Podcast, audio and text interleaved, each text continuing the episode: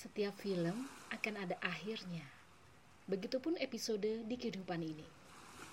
Episode di setiap kisah kehidupan. Kisah yang bagaimana? Ya, semua kisah pasti memiliki ending. Happy ending atau sad ending. Yang pasti, kita semua mau kisah yang berakhir bahagia kan? Iya, berakhir bahagia bersama kamu. Iya, kamu. Ace. Balik ke topik ya. Kalau namanya kebahagiaan, pasti waktu cepet banget berlalu. Dan kita nggak mau waktu segera berakhir. Kayak contoh di hari libur. Ketika kita liburan. Cepet banget waktu yang dilalui.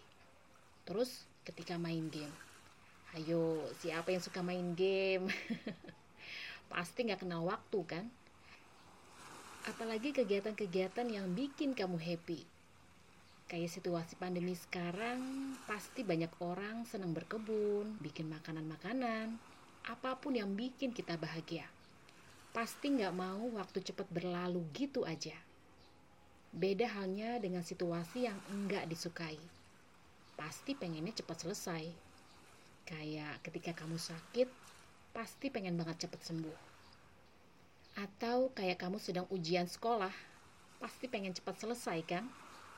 Ngomong-ngomong soal ujian, pernah terbesit nggak? Ujian dari Allah. Ya, ujian. Setiap orang pasti sedang diuji Allah dengan beda-beda ujiannya. Ujian kehidupan.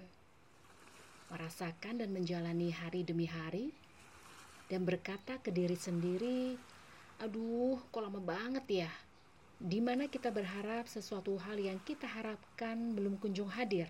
Hal-hal yang baik ya. Sampai-sampai seseorang itu pasrah dan menyerah. Karena apa yang diharapkannya belum kunjung datang. Dan mengira, ya sudah, mungkin ini sebuah akhirnya.